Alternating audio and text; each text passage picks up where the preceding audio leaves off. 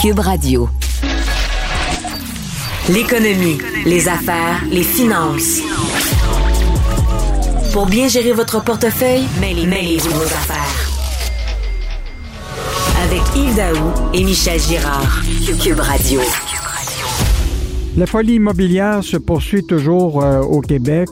On voit les prix du bois toujours augmenter, les prix des maisons des hausses vertigineuses. Évidemment, les gens trouvent de plus en plus difficile d'avoir la mise de fonds pour acheter ces propriétés. Beaucoup de gens se plaignent actuellement que leurs contracteurs leur imposent des augmentations euh, pour leur rénovation. Quand va s'arrêter cette spirale des prix de l'immobilier et des matériaux de construction? Le dollar, le dollar canadien frôle les 83 cents, enregistrant ainsi une hausse de 20% par rapport à son creux de 2020. Ça va nous coûter moins cher pour acheter aux États-Unis, mais pour nos exportations, ça va être plus difficile. Langue française, si Alimentation Couche-Tard, Cascade et le Cercle du Soleil ont conquis le monde avec leur nom en français, encore aujourd'hui, des jeunes entrepreneurs utilisent des noms en anglais pour leur entreprise. Est-ce que le nouveau projet de charte de langue française du ministre Legault va renverser la vapeur? Et en terminant, espionnage industriel, plus de dix ans, les agences de sécurité au pays craignent que la Chine utilise l'équipement Huawei pour espionner le Canada. Faut-il craindre le géant chinois pour notre vie privée? Tous des bons sujets pour un débat animé. Bon balado. L'économie, les affaires, les finances. Pour bien gérer votre portefeuille, mêlez-vous vos affaires. Cube Radio. On n'a jamais autant parlé d'immobilier.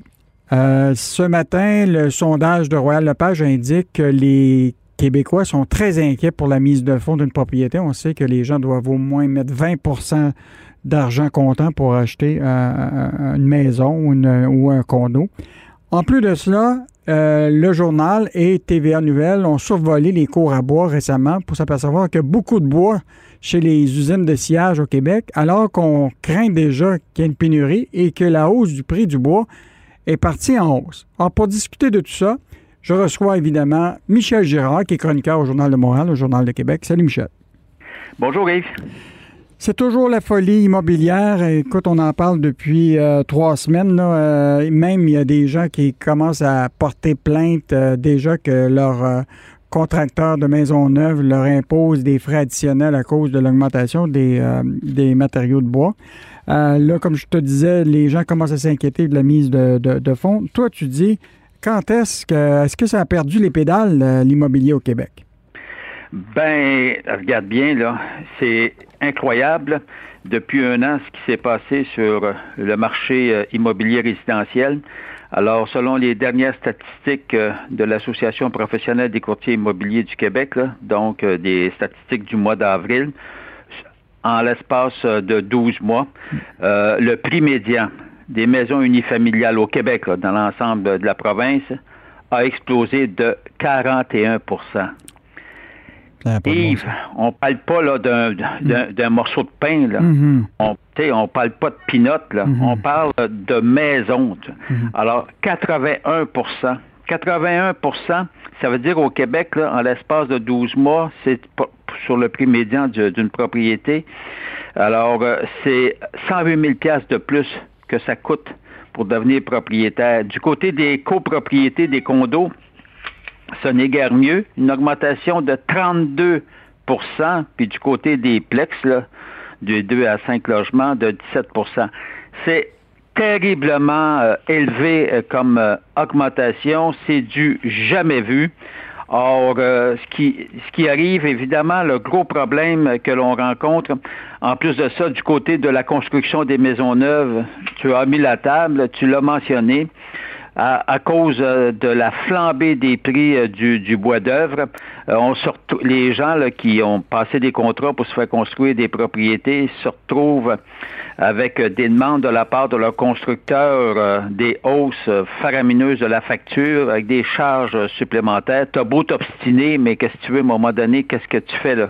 Est-ce que tu acceptes de payer les charges supplémentaires? Sinon, tu t'en vas en cours. Écoute, ça, ne finit plus, c'est un gros paquet de Mais Michel, cette augmentation-là, là, de 40% ou euh, l'idée, c'est que la valeur de ces propriétés-là, après un bout de temps, n'aura peut-être pas augmenté d'autant. Ben, le, c'est évident. Là. Alors, c'est vraiment dramatique. Puis quand tu parles du prix médian, là, euh, tu sais, regarde, pour l'ensemble, ben, si tu prends l'île de Montréal, à titre d'exemple, le prix médian pour une unifamiliale, 725 000. Ça, ça veut dire que le prix médian, c'est que tu en as la moitié en bas de 750 000, mhm.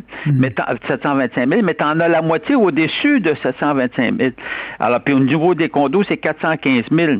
sais, à Laval, c'est 500, 500 pour la maison unifamiliale, 501 000.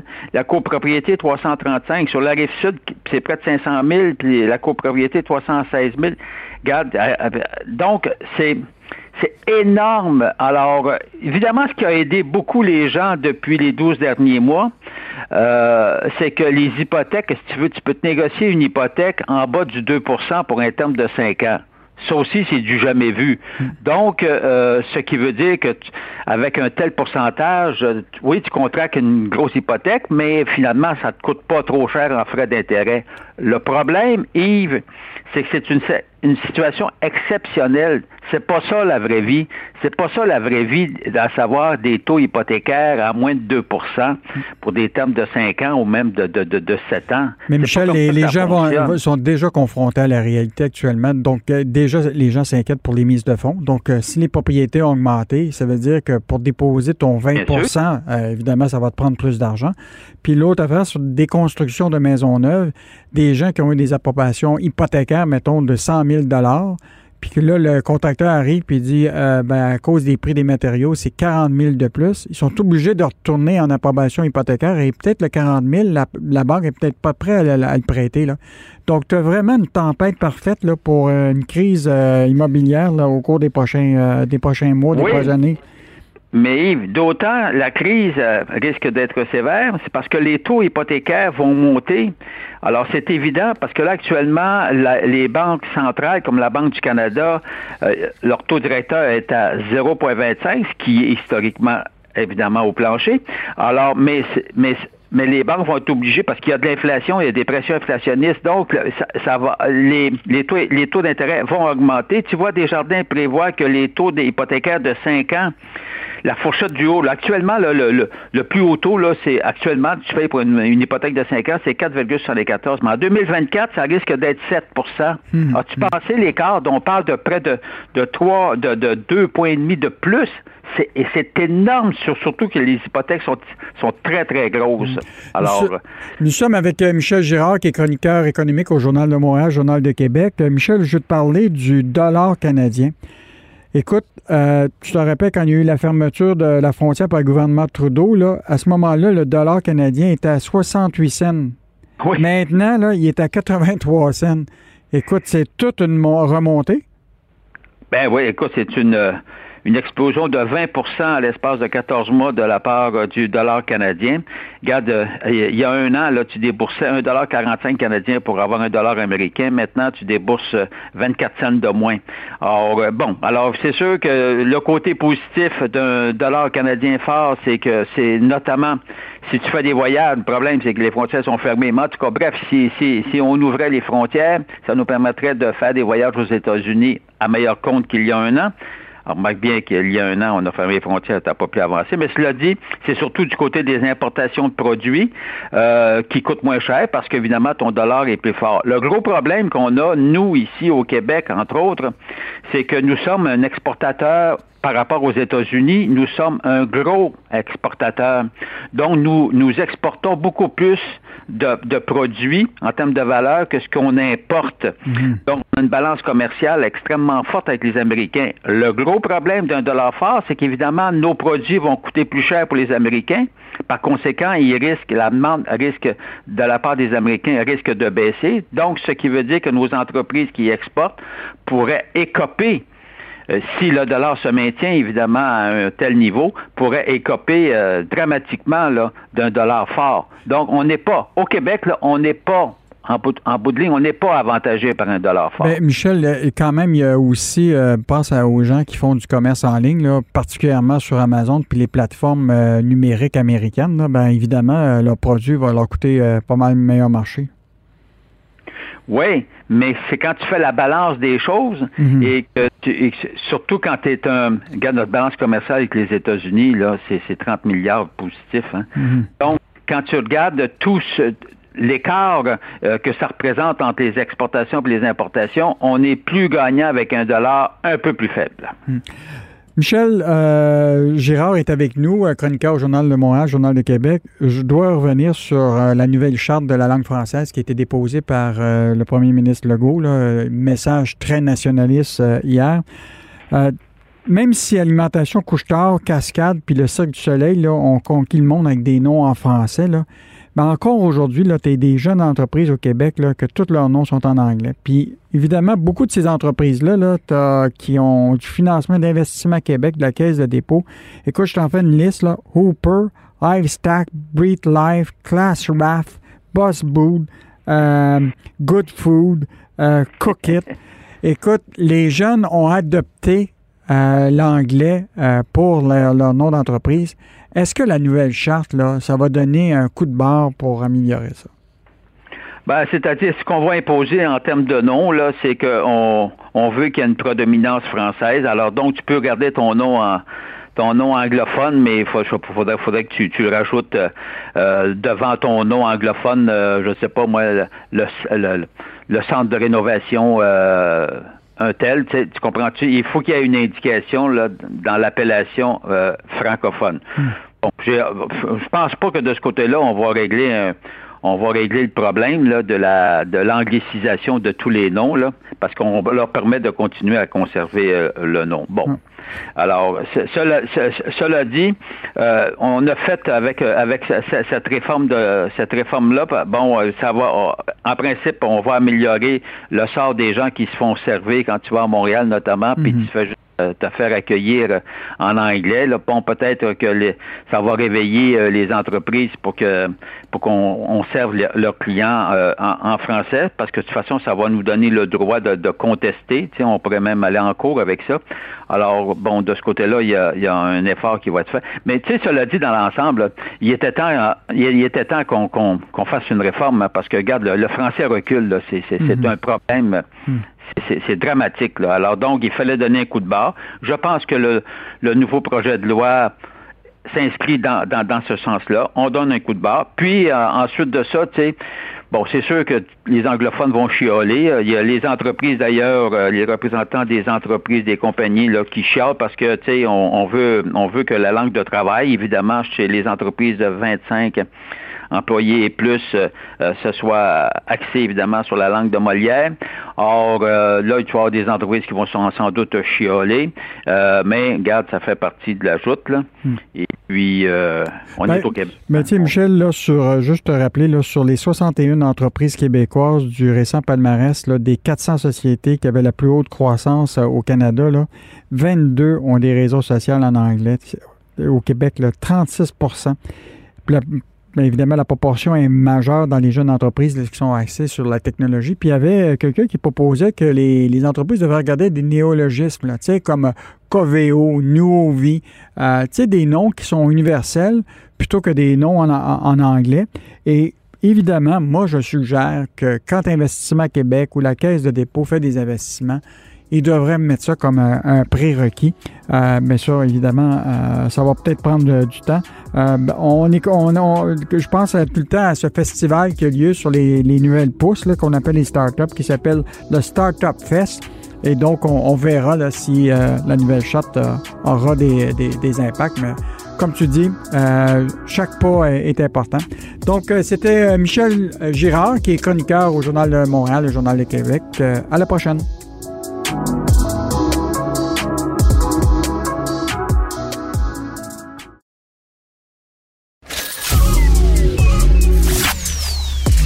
Arrêtez de vous virer sur une scène. Eu mon Yves Daou et Michel Girard vous rendent la monnaie de votre pièce. Vous écoutez Mêlez-vous de vos affaires avec Yves Daou et Michel Girard. Radio.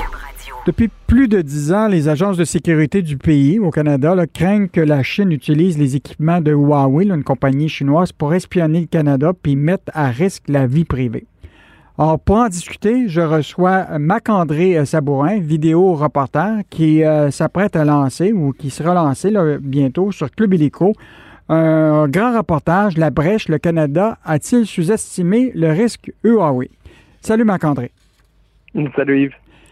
Évidemment, là, ça fait déjà un bon bout de temps qu'on parle de Huawei. Euh, le Canada n'a toujours pas décidé s'il était pour interdire euh, euh, qu'ils puissent installer leur équipement du 5G au, Canada. Plusieurs pays ont déjà banni Huawei. Qu'est-ce qu'il faut vraiment s'inquiéter de cette compagnie chinoise-là? Ben, il y a plusieurs choses. La, grande crainte, puis la raison pour laquelle bien des experts en sécurité, bien des agences de renseignement s'inquiètent, c'est en cause, à cause notamment de la, loi chinoise. Il y a une loi chinoise qui est très claire, la loi nationale sur le renseignement, qui stipule que les citoyens, mais aussi les entreprises, doivent collaborer avec les services de renseignement chinois. Et la crainte des, euh, des experts en sécurité, euh, c'est que le gouvernement chinois force Huawei, oblige Huawei à leur donner des informations. Euh, ce qu'il faut comprendre aussi, et, ça, moi, c'est quelque chose qui, qui, qui, m'a rapidement surpris, c'est que quand on entend parler de Huawei, on, on pense toujours que c'est pour la 5G, pour le futur réseau de télécommunications mobiles. Or, les équipements de Huawei sont déjà bien implantés au Canada dans le réseau réseau 4G, euh, et ça dans les réseaux de, tous les grands opérateurs euh, au Canada, qu'on parle de Bell, TELUS, Vidéotron, euh, Rogers. Tous ont, dans une certaine mesure, des équipements Huawei dans leur réseau en ce moment. Est-ce que c'est difficile à remplacer tout ça par un autre fournisseur? Ben, ça se fait pas en, claquant des doigts, mhm. évidemment. Il y, a des, il y, a des, coûts qui sont associés à ça. Et la raison pour laquelle les fournisseurs et les opérateurs de réseau ont choisi Huawei, c'est parce que Huawei vendait des, appareils de qualité à coût très compétitif. Donc, c'est comme ça qu'ils ont réussi à rentrer dans, le marché canadien, et pas seulement dans le marché canadien, ils ont réussi à développer leur marché partout dans le monde. Euh, cependant, il y a des gens qui ont dit, attendez, là, euh, on, ne peut pas ouvrir la porte à une entreprise chinoise. Euh, oui, c'est pas une entreprise d'État comme ZTE, c'est une entreprise privée, mais même les entreprises privées en Chine ont beaucoup de liens avec le gouvernement chinois. Euh, et donc, le Canada a développé en fait un, programme de surveillance des équipements Huawei. Euh, ça, c'est géré par une agence de renseignement qui s'appelle le Centre de la sécurité des télécommunications. Et avant qu'un appareil Huawei puisse être euh, installé au Canada, il est inspecté à la recherche de, failles informatiques dans le cadre d'un programme du CST. il y a même certains types d'équipements Huawei qui sont interdits au Canada. Donc, c'est dire un peu les, craintes contre les services de renseignement. Marc-André, euh, dans le rapportage là, que, qui est disponible maintenant sur euh, Club Helico, tu mentionnes qu'il y a des traces importantes d'un important piratage qui aurait contribué à la chute d'une des plus grandes entreprises technologiques qu'on connaît, qui est Nortel. Explique-nous ça un peu. Oui, ben c'est ça. Nortel, c'était le fleuron canadien, mais même un fleuron mondial en matière de, télécommunications. C'était à une époque un compétiteur de, Huawei. Or, euh, j'ai des sources qui m'ont appris que c'est ça. En, 2004, euh, il y aurait eu un, ben, il y aurait, il y a eu un piratage massif chez Nortel, un piratage qui a été détecté en 2004, mais qui aurait remonté euh, au, au, moins au début des années 2000 et qui se serait poursuivi jusqu'à la faillite de Nortel en 2009. Euh, et qu'est-ce qui a été volé dans le cadre de ce piratage-là? Ben, ce sont des, documents techniques, euh, des, secrets industriels appartenant à Nortel. Et ce que, euh, ce que, ce que, ce que ma source principale, Brian Shields, qui est un ancien employé de Nortel, me disait, c'est que les pirates étaient basés en Chine. Lui soupçonne fortement le gouvernement chinois. il n'est pas le, seul. Et c'est important de le dire, hein, il n'y a aucune preuve que, que Huawei ait été impliqué d'une manière ou d'une autre dans ce piratage-là. Mm-hmm. Cela dit, ce qui est certain, c'est qu'au même moment où Nortel euh, commençait à avoir de la misère à compétitionner, euh, ben, ses principaux compétiteurs les plus féroces devenaient des compétiteurs chinois, dont ZTE et Huawei. Et la faillite de Nortel, surtout, a profité directement à Huawei en lui permettant de recruter euh, des chercheurs chez, chez Nortel qui étaient parmi les meilleurs dans le monde. Et je vous donne un exemple. Il y a Wang Tong, euh, qui était l'un des grands responsables de la recherche et développement pour tout ce qui est sans fil chez Nortel. Mais Wang Tong est aujourd'hui vice-président de la recherche euh, sans fil pour Huawei dans le monde. Et c'est lui qui a convaincu Huawei en 2013 d'investir massivement dans le développement de la 5G. Donc, c'est dire le talent qu'on a, perdu avec la, la faillite de Nortel. Faillite qui, justement, selon mes sources, aurait été causée en partie euh, par le piratage. Hmm. Euh, Macandré, euh, on a beaucoup parlé récemment des, de la recherche universitaire. Huawei est souvent présent dans des universités québécoises sous forme d'aide à la recherche, qu'on pense à l'École polytechnique, l'Université Laval et d'autres. Est-ce qu'il faut s'inquiéter de voir Huawei s'impliquer dans la recherche de 5G dans nos universités? Ben écoute, depuis 2018, le SCRS euh, dit aux universités de faire attention euh, dans leur partenariat avec Huawei. Euh, il y a aussi de plus en plus de, gens qui disent qu'il faut faire attention dans, les universités doivent faire attention dans leur partenariat avec la, Chine en général. C'est sûr et certain qu'il y en a aussi qui critiquent le fait que Huawei ait accès à des fonds publics pour effectuer sa recherche en partenariat avec les, les, universités. Juste pour nommer un seul organisme, une seule instance fédérale, le CRSNG c'est plus de 32 millions qui ont été versés au cours des, dix dernières années pour des recherches euh, dans, effectuées avec euh, avec Huawei.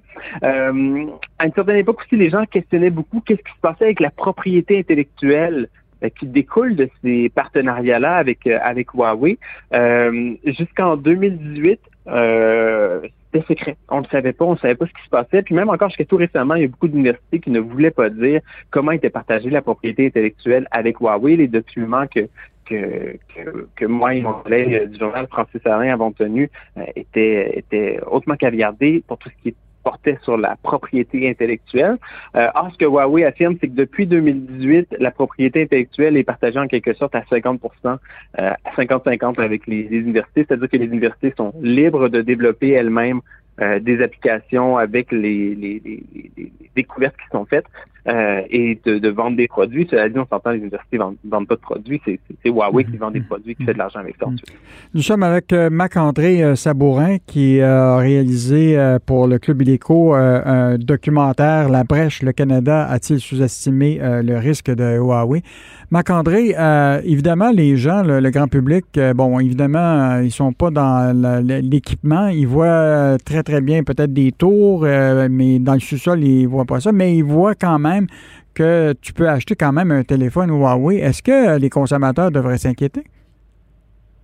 Écoutez, euh, vous n'êtes pas le premier à poser la question, est-ce qu'il faut se méfier d'éviter les téléphones Huawei? Et c'est important de le dire. Il n'a jamais été démontré au Canada que Huawei utilisait euh, les équipements pour euh, pour euh, pour effectuer de l'espionnage. C'est très important aussi de dire que les équipements qui sont vendus par Huawei ne sont pas opérés par Huawei. Donc une fois que Huawei vend son antenne à Bell, Rogers, TELUS et compagnie, ben c'est Bell, Rogers, TELUS et compagnie qui, qui, qui, gèrent cette antenne-là. Huawei n'y a plus accès. Dans le cas d'un téléphone, du téléphone d'un individu, c'est un peu différent. Il y a des mises à jour qui sont effectuées régulièrement. Euh, donc ça, il y, a, des endroits euh, où euh, ben, on peut partout fédéral, notamment le fédéral, fournit des, téléphones cellulaires à certains de ses employés. Bon, ben, ils fournissent pas des téléphones Huawei. Hmm. Cela dit, c'est toujours aussi une question de, risque. Est-ce que, est-ce que les gens qui nous écoutent en ce moment sont des, cibles potentielles d'espionnage? Est-ce que ce sont des gens qui détiennent des informations importantes, euh, que ce soit en lien avec des gouvernements, en lien avec une entreprise, en lien avec de la, recherche? Euh, bon, ça, c'est, une question de risque. Cela dit, euh, soyons clairs, peu importe le type d'appareil qu'utilisent les gens, il y a toujours moyen de, pirater, d'attaquer et, d'espionner, peu importe la, marque du produit. Je pense qu'il faut surtout être conscient des risques euh, auxquels on s'expose en tant qu'individu selon, selon notre travail, en fait.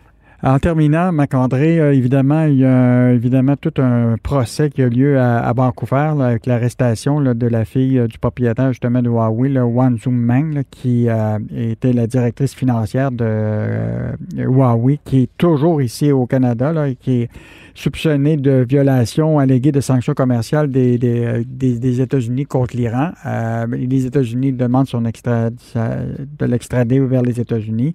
Euh, ce procès-là, plus la décision du Canada de dire oui ou non au 5G et Huawei, ça reste encore tout un enjeu politique. Là.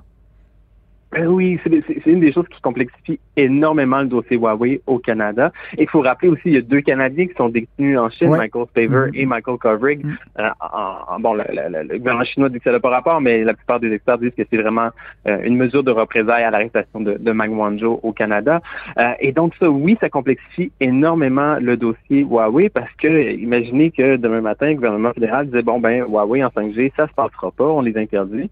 ben, il y a tout ce dossier là qui pourrait s'envenimer encore davantage. Il y a déjà eu beaucoup de, représailles commerciales de la part de la Chine à l'arrestation de, de Wang Wanzhou. On peut penser notamment aux exportations de, de porcs canadiens qui ont été euh, dans la Chine qui ont été bloquées par la Chine. Ça a fait perdre des millions de dollars aux producteurs de porcs québécois chez nous.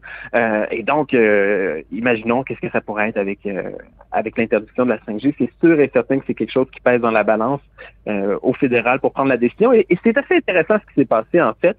le Canada n'a pris aucune décision, mhm. euh, mais en ne prenant pas de décision, il a forcé les, les opérateurs des réseaux de télécommunications à prendre des décisions parce que eux, la 5G, c'est maintenant qu'ils doivent la planifier, qu'ils doivent la prévoir. Euh, et, euh, et, devant l'absence de décision, eux, on, du fédéral, eux, on, on dit bon, ben, il faut qu'on choisisse un fournisseur. On ne sait pas si Huawei va être permis ou non dans le futur. Euh, et ce qui s'est passé, c'est que jusqu'à présent, tous les opérateurs du pays ont annoncé qu'ils feraient affaire avec d'autres fournisseurs que Huawei pour la 5G. Cela dit, dans la mesure où c'est pas interdit, il n'y a rien qui les empêcherait hmm. Dans le futur de, changer d'idée. Et l'autre l'autre élément qui est important de rappeler, c'est que, écoutez, si on a vraiment, vraiment peur de l'espionnage chinois, ben, il faut rappeler que euh, les autres grands manufacturiers d'appareils de télécommunications, leurs équipements, euh, pour plusieurs, sont fabriqués aussi en Chine. Donc, même si c'est pas une entreprise chinoise, il y a quand même hmm. un, risque dans le dans, dans la, chaîne d'approvisionnement qui, est bien présent. Marc-André, on va écouter euh, sérieusement ce grand reportage qui est disponible sur Club Illico qui s'appelle La Brèche. Le Canada a-t-il sous-estimé le risque Huawei? Donc, euh, merci Marc-André euh, Sabourin pour euh, cette analyse sur cette entreprise géante chinoise très implantée au Canada.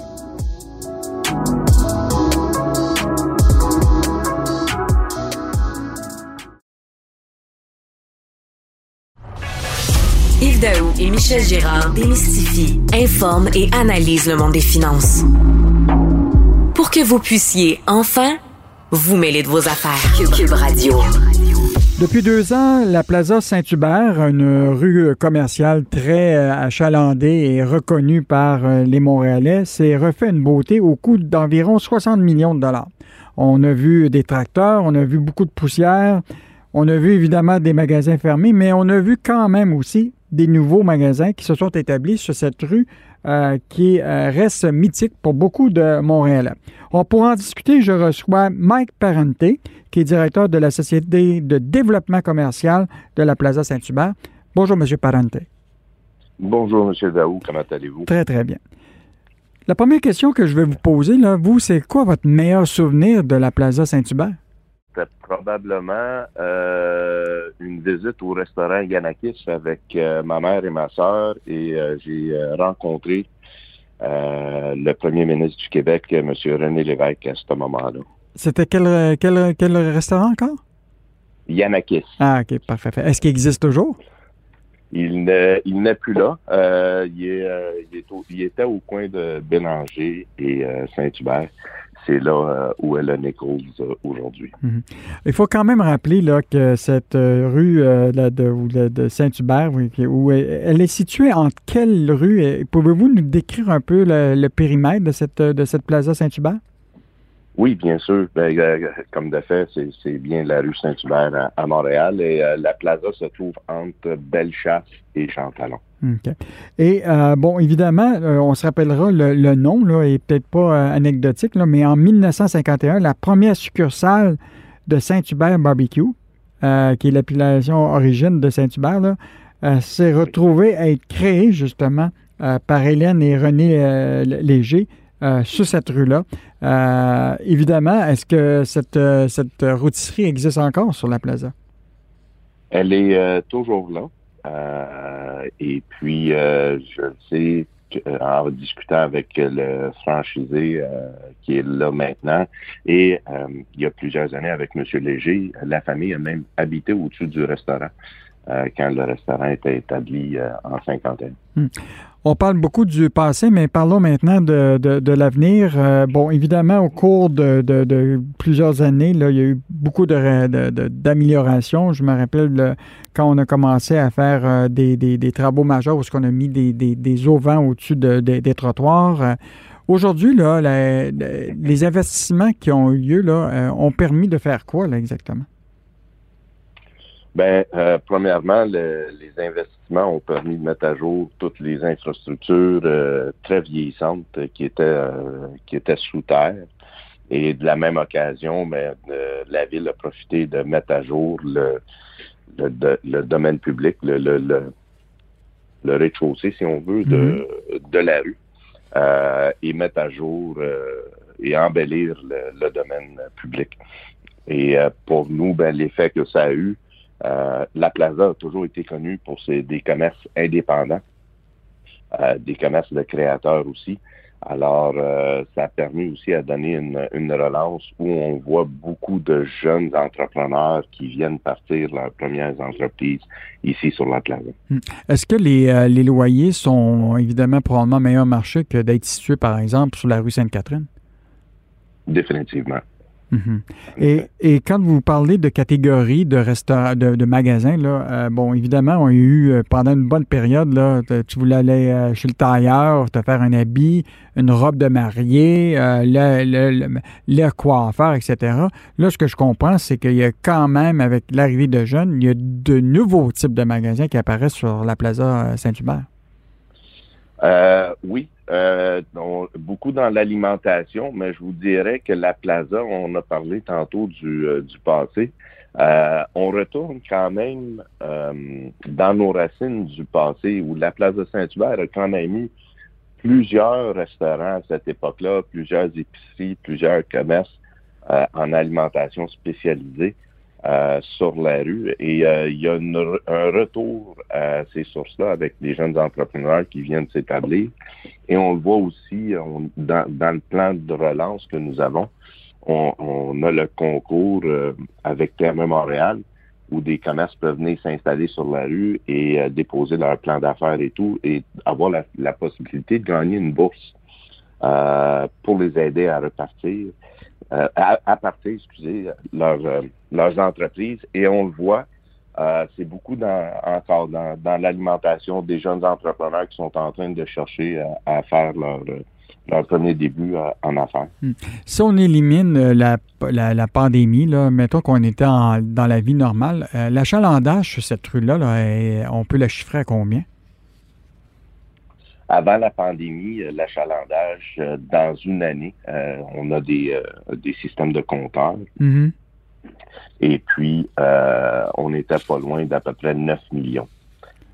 maintenant, avec la fin des travaux, on, on est en train de réinstaller nos, nos compteurs, mais on commence à voir, j'en ai quelques-uns d'installer déjà, et on voit qu'on commence à avoir un retour à des à de l'achalandage pas tout à fait avant les travaux, mais on y approche euh, très rapidement. Hmm. Merci, euh, M. Mike Parenté, qui est directeur de la Société de développement commercial de la Plaza Saint-Hubert. Vous avez déjà donné le goût à partir du moment de l'ouverture des magasins qu'on souhaite toutes, euh, tous prochainement, de visiter cette Plaza Saint-Hubert mythique au Québec et pour Montréal. donc, merci beaucoup pour cette, cette entrevue.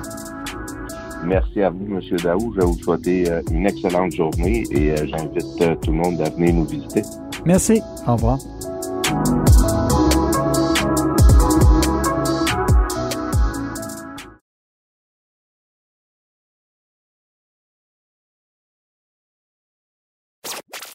Pour que l'argent fasse le bonheur, mêlez-vous de vos affaires.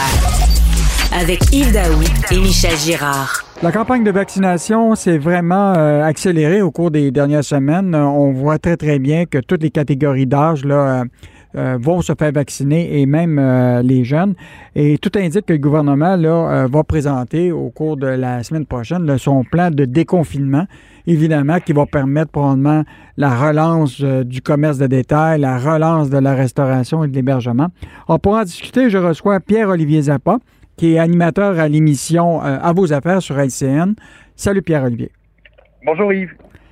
Je sais que tu as reçu le ministre de la Santé cette semaine, te rappeler quand même son parcours de, de, de, de, professionnels dans le monde des affaires. Euh, il était à la Caisse de dépôt et à plusieurs entreprises. Mais est-ce que le ministre de la Santé là, a pris des risques importants en organisant cette vaccination-là?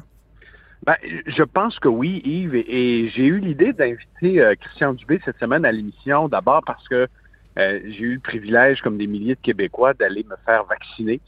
Et, et, pendant que je recevais ma, ma première dose de vaccin, euh, je me suis mis à, me poser la question, est-ce qu'on n'assisterait pas en ce moment au premier balbutiement d'une grosse réforme dans la gestion de notre réseau de la santé? Mm-hmm. Et, j'ai invité le ministre pour parler avec lui de l'aspect gestion de la campagne de vaccination, parce que depuis le début, honnêtement, on reçoit des messages des téléspectateurs, on parle à nos amis, on parle à nos collègues, et puis les histoires négatives par rapport à la vaccination sont très rares.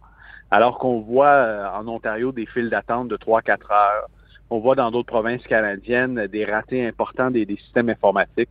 Alors, euh, j'ai voulu comprendre comment on avait articulé la gestion de cette campagne de vaccination, puisqu'on se rend compte, c'est que c'est une campagne qui est très orientée avec les pratiques euh, du, monde du privé. Hmm. Christian Dubé a pris un gros risque au début de la campagne, simplement euh, en basant la vaccination sur un outil de gestion qui s'appelle Clic Santé. Euh, tu connais Clic Santé probablement, Yves, mm-hmm. que tu as pris ton rendez-vous avec Clic Santé. Euh, Santé, c'est une, PME d'Alma qui, qui, a une vingtaine d'employés seulement et qui a développé cet outil-là et de mettre sur les épaules de cette vingtaine d'employés l'effort national de vaccination et de sa coordination, d'abord, c'était un risque. Et il l'a reconnu, le ministre, mais sans prendre de risques, on le sait, dans le domaine des affaires, euh, on, arrive on n'arrive pas à avoir des, rendements intéressants. Et, donc, le ministre a décidé de prendre un risque euh, en, en, y allant avec Clic Santé. Et aujourd'hui, ce qu'on se rend compte, c'est que non seulement cet outil-là qui, lui qui nous permet de prendre rendez-vous, qui permet d'avoir des données en temps réel au ministre grâce à un tableau de bord, permet énormément de flexibilité. Euh, la campagne de vaccination a évolué selon les besoins. Et on ne sert plus désormais le patient, mais on sert en quelque sorte le client. Euh, vaccination à l'auto, vaccination en vélo bientôt, euh, du sans rendez-vous, dans les pharmacies, euh, les cliniques mobiles, etc. Donc, il y, a, il y, a, eu énormément de flexibilité dans cette campagne de vaccination par rapport à ce qu'on voit ailleurs notamment chez nos voisins euh, ontariens. Pierre, Pierre euh, je, je veux survenir sur ça. Euh, évidemment, là, on a une expérimentation avec la vaccination. Je me rappellerai toujours de Paul Larocque qui avait fait une, espèce d'organigramme de, de tout le ministère de la Santé puis tu voyais tous les embranchements, les organigrammes, les, les postes, etc. Puis tu regardais, puis tu te demandais où était le patient. Est-ce que euh, cette expérimentation-là que le ministre de la Santé pourrait se répliquer, par exemple, il y a encore, euh, tu regardes le ministère de la Santé, c'est quand même une grosse machine. Euh, et encore aujourd'hui, il y a beaucoup de gens qui attendent pour des médecins de famille. les rendez-vous sont toujours plus difficiles. Là, on est dans un cas spécifique de la vaccination, mais est-ce que les pratiques du ministre de la Santé maintenant vont pouvoir se répliquer ailleurs? Euh, c'est une excellente question. J'ai posé euh, cette question-là à Christian Dubé. Euh, et la, première étape avec Clic Santé, c'est d'en faire une plateforme adoptée à travers le réseau de la santé pour coordonner la prise de rendez-vous, que ce soit avec des, médecins de famille pour que ça se fasse plus rapidement. donc oui, j'ai l'impression que la philosophie du ministre, c'est d'améliorer l'efficacité du système en passant par des outils technologiques simples comme Clic Santé. Euh, on se rappellera tous du fiasco du euh, dossier Santé Québec, mhm. euh, le journal documenté de semaine en semaine, 2 milliards de dollars, 20 ans de, de développement qui se sont soldés par un échec. Alors, il est temps de moderniser ce système-là. en gardant en tête, Yves, que la santé, ça représente 52,4 milliards de dollars dans notre budget. Mhm. chaque Québécois, écoute, c'est l'équivalent de gérer le budget de Couche-Tard. C'est quatre fois le budget d'Hydro-Québec.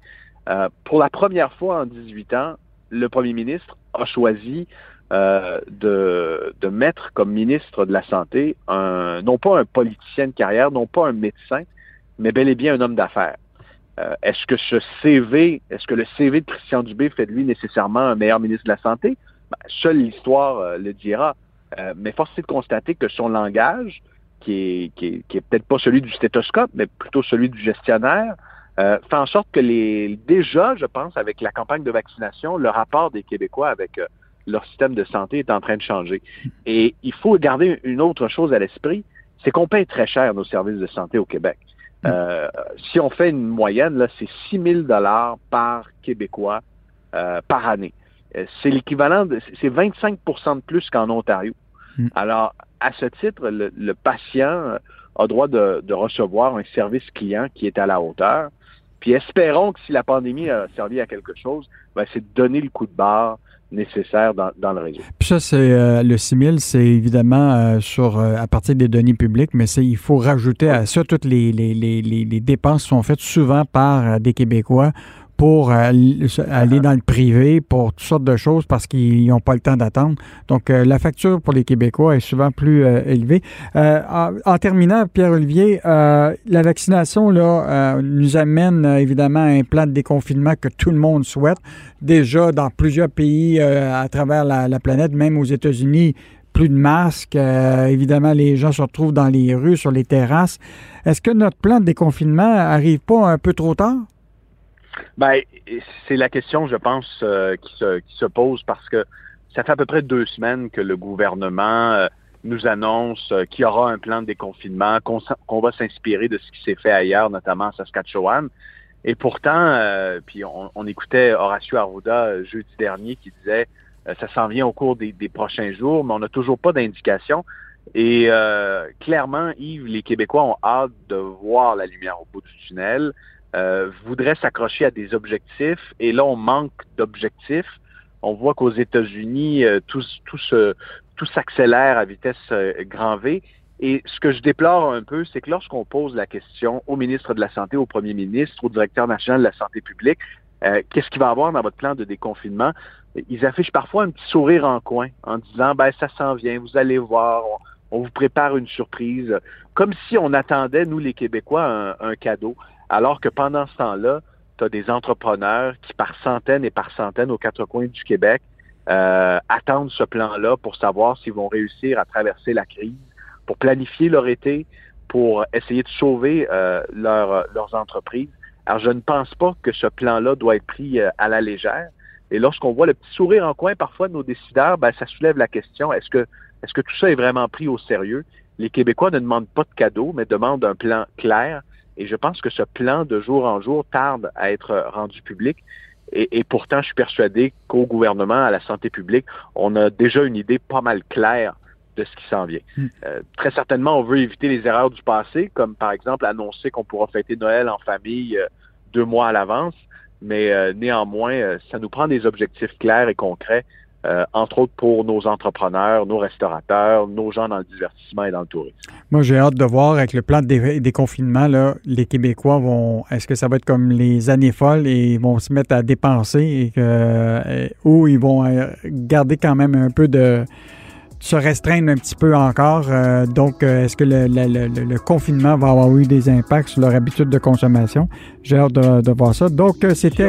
Si, si on fie aux États-Unis, à Israël, ça va y aller, on va dépasser. Oui, c'est ça.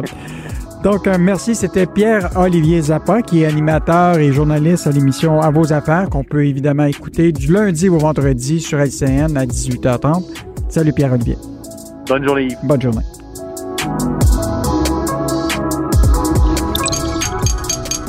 Cube Radio.